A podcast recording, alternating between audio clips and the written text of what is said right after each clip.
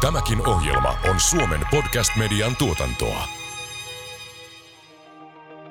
Tämä on Hyvä paha johtaminen. Janne, mikä sun mielestä on johdon tärkein tehtävä? Johdon tärkein tehtävä ei ole luoda vakuuttavaa strategiaa, vaan saada se vietyä arkeen, ihmisten kohtaamisiin ja tunteisiin. Hyvä paha johtaminen podcastissa käsitellään ihmisten johtamisen haasteita ja mahdollisuuksia.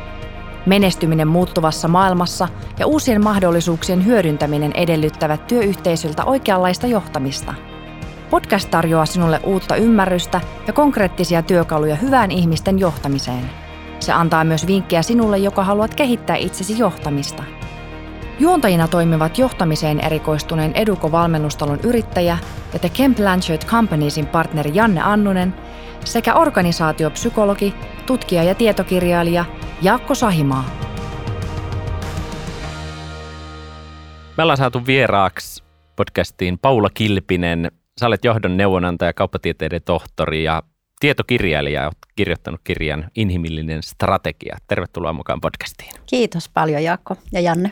Erilaiset tutkimukset kertoo, että aika harva strategia onnistuu. On tällaisia 10-25 prosenttia ja miten henkilöstö tietää ja ymmärtää oman roolinsa strategiassa, niin 2-14 prosenttia. Niin nämä on aika huonoja lukuja. Johtamisen tarkoitus on kuitenkin edistää sen strategian toteuttamista, mutta tämähän kertoo myöskin siitä, että johtamista tehdään jotain sellaista, mikä estää jopa sen strategian toteuttamista. Miksi Paula tämä asia on näin?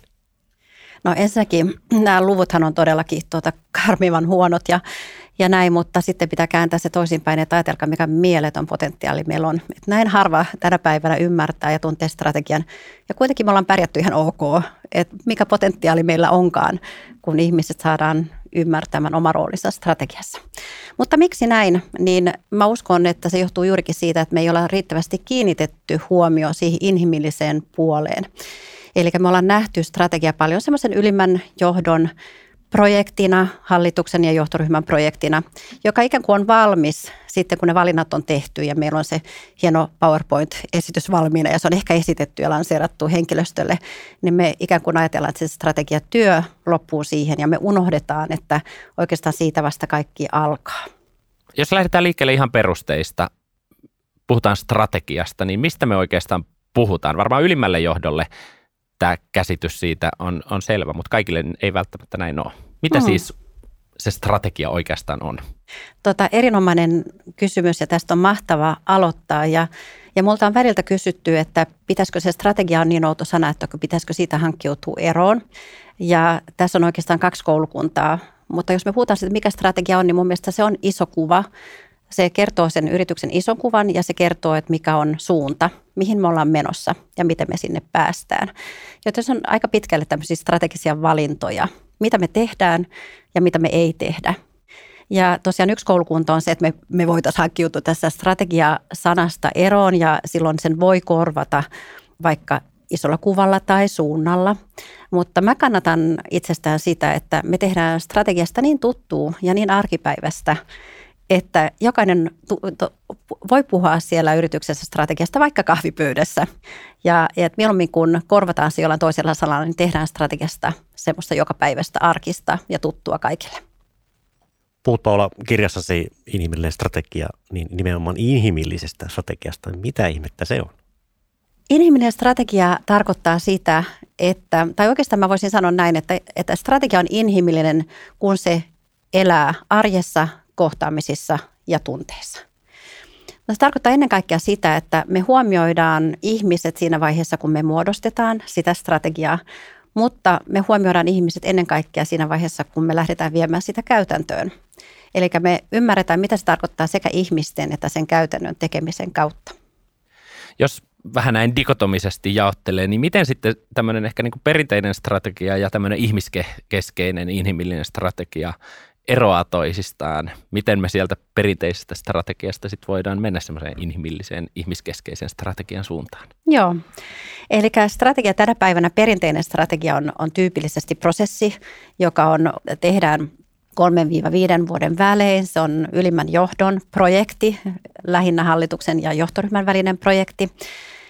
joka sitten ikään kuin, jota lähdetään jalkauttamaan, eli se esimerkiksi määritellä jotkut strategiset tota, hankkeet ja tavoitteet ja määritellä vaikka tavoitteet tämmöisellä vaikka niin kuin yksikkötiimi, yksilötasolla ja lähdetään niin kuin ikään kuin jalkauttamaan sitä strategiaa näiden tavoitteiden kautta ja sitten semmoisella tiukalla suorituksen johtamisella.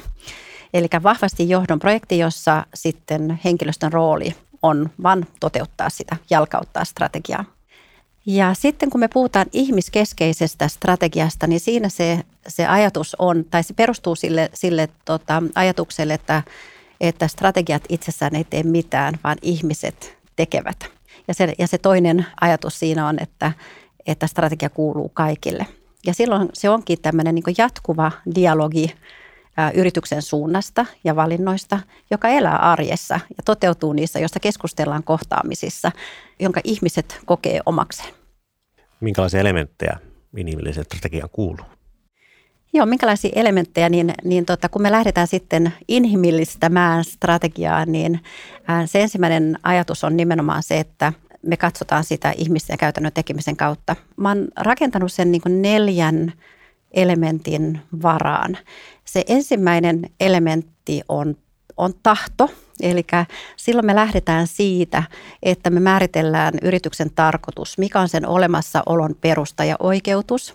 Sitten me ymmärretään, mitä merkitystä se tuottaa eri ihmisille, organisaatiossa ja asiakkaille. Eli merkityksellisyys. Ja sitten me synnytetään se tahto olla osana sitä isompaa tarinaa ja tarkoitusta. Toinen elementti on sitten tämmöinen osaamisen tai kyvykkyyden elementti. Eli silloin me katsotaan myös, että mitä se strategia tarkoittaa ja edellyttää kyvykkyyksinä. Ymmärretään, mitä se tarkoittaa sitten kunkin henkilön kohdalla osaamisena ja minkälaista oppimista se edellyttää, jotta me synnytetään sitten semmoinen niin kyvykkyyden tunne ja pystyvyyden tunne ihmisissä. Se kolmas elementti on osallisuus. Ja silloin me ymmärretään, että minkälainen kulttuuri mahdollistaa sen strategian.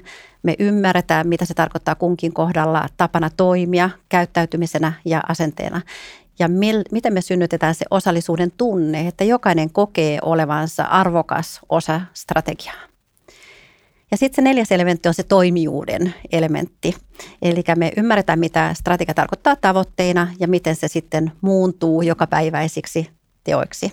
Tässä elementissä me ollaan aika hyviä, mutta siinäkin me voitaisiin sen sijaan, että me mietitään, että miten me, miten me johdetaan sitä suoritusta, niin meidän pitäisi vielä enemmän johtaa sitä onnistumista. Eli tietyllä tavalla me ruokitaan motivaatiota ja myöskin tämmöistä merkityksellisyyttä näillä asioilla. Joo, juuri näin. Ja jollain tapaa tuntuu, että nämä tuo sen strategian nimenomaan sinne ruohonjuuritasolle ja tavallaan helpommin kosketeltaviksi ja osallistuttaviksi itse kullekin. Ja kuulostaa niin kuin siltä, että semmoinen korkealentoinen puhe strategiasta tulee sille ihan niin kuin jokaista meitä työntekijää koskevaksi näiden kautta. Juuri näin. Ja mä luulen, että se suurin ongelma tänä päivänä on, että kun me esitellään strategioita, niin se on liian ylätasolla, se on liian korkealentosta ja tota, se on, liian, se on liika, liian abstraktia. Se voi olla niin kuin kaukana vaikka tulevaisuudessa ja, ja silloin niin kuin ihmiset ei saa kosketus- tai tarttumapintaa siihen strategiaan. Ja mä voisin väittää, että se suurin kysymys, mikä on ihmisten mielessä aina strategian vaikka lanseerauksen jälkeen, että mitä tämä tarkoittaa mun kohdalla? Mitä tämä tarkoittaa mun tavoitteina, onko mulla mahdollisuus onnistua, mitä tämä tarkoittaa mun osaamisena, mitä mun pitää oppia ja niin edelleen. Eli ymmärrys siitä, että mikä on se oma rooli siinä strategiassa. Ja tämä on mun mielestä mielenkiintoista, että kun strategia muuttuu tai organisaation suunta muuttuu, niin useinhan ihminen tätä lähtee myös semmoisen huolien ja uhkakuvien kautta katsomaan, että mitä tämä tarkoittaa multa, mitä tämä vaatii multa. Mutta ehkä me voidaan kääntää myös tämän kautta se niin kuin positiiviseksi, että miten mä voin kehittyä, miten mä voin kasvaa, kun me Juuri näin. organisaationa mennään ja tiettyyn suuntaan. Pahimmillaan strateginen muutos ikään kuin synnyttää valtavasti pelkoa. Että jos, jos ajattelet, että jos ei saa siihen kosketuspintaa, niin voi tulla sellainen tunne, että hei, onko mä osa enää tätä yritystä tai onko mä enää osa tämän yrityksen tulevaisuutta onko mulla enää tulevaisuudessa tarvittavaa osaamista, onko mulla enää työpaikkaa tulevaisuudessa, jos me lähdetään tämmöiseen muutokseen.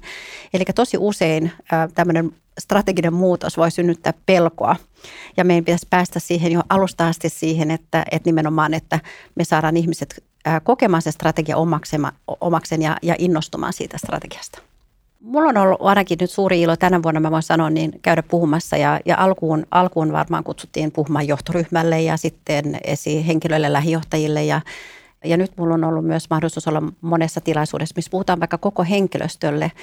Ja tota, mulle on tullut sen vahva tunne siitä, että ihmiset haluaa olla osa strategiaa, ne haluaa ymmärtää, mikä on yrityksen suunta, mikä on se iso kuva. Ne haluaa olla sitä, sitä että siellä se tahtotila on olemassa. Meidän pitää nyt vaan niin kuin ymmärtää se ja tarjota ihmisille sitä, mitä, mitä ihmiset nyt tässä ajassa odottaa. Kuuntelet Hyvä paha johtaminen podcastia. Miksi tästä on tullut ikään kuin meidän ajassamme, just tässä ajassa tämmöisestä inhimillistämisestä niin kuuma peruna? Miksi se on noussut niin vahvasti pintaan? Hmm.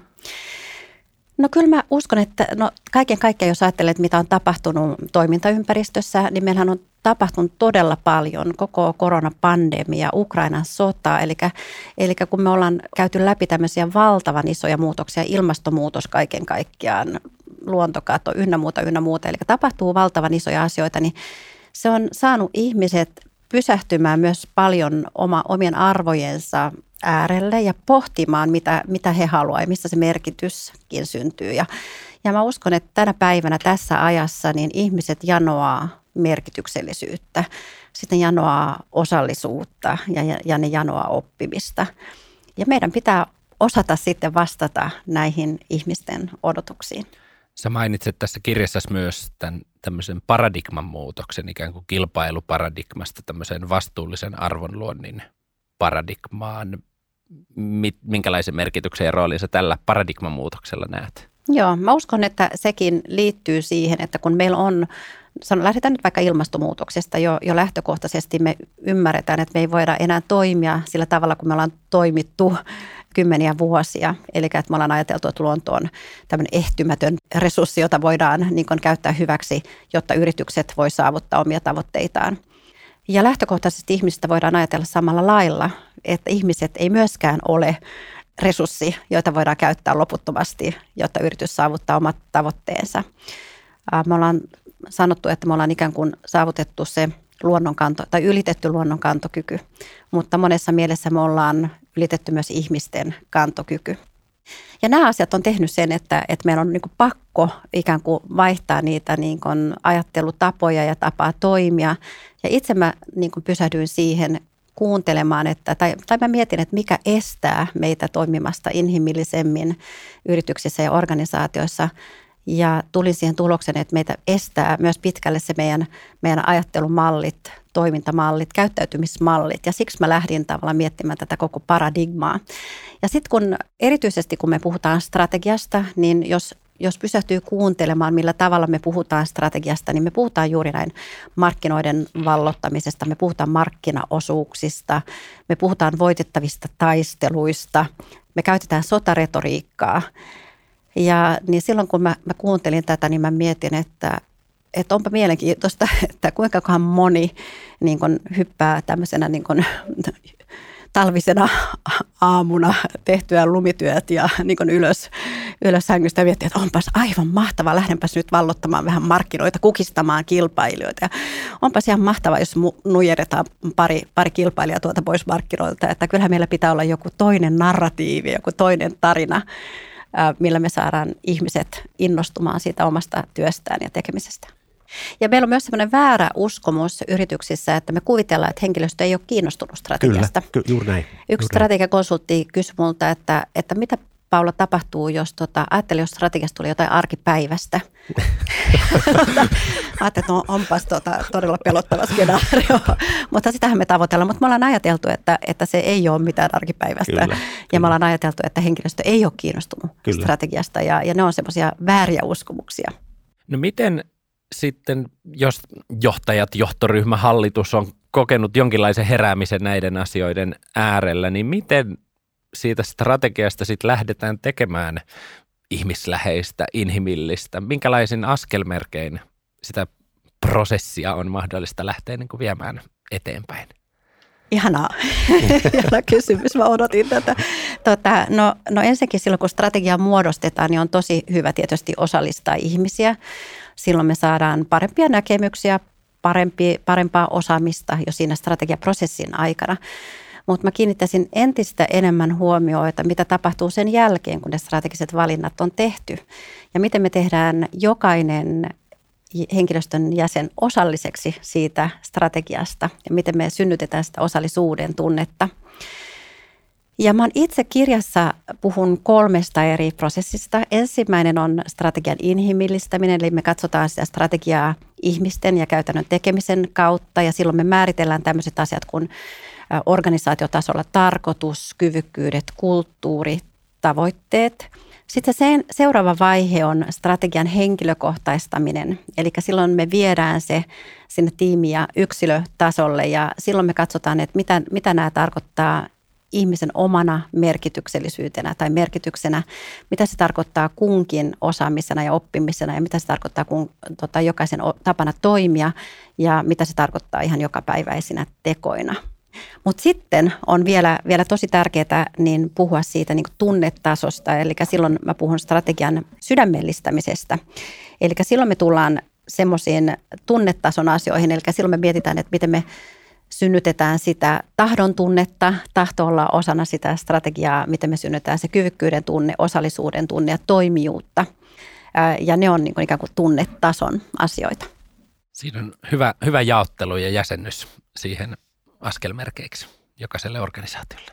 Joo, tämä tunteiden, tunteiden esittuominen oli erittäin hyvä, hyvä juttu. Meillähän oli kakkoskaudella oli Jarkko Rantanen, oli puhumassa juurikin strategiasta ja tunteiden, tunteiden merkityksestä siinä. Niin tämä on, tämä on niin oleellinen teema, mikä monesti sivutetaan ihan täysin.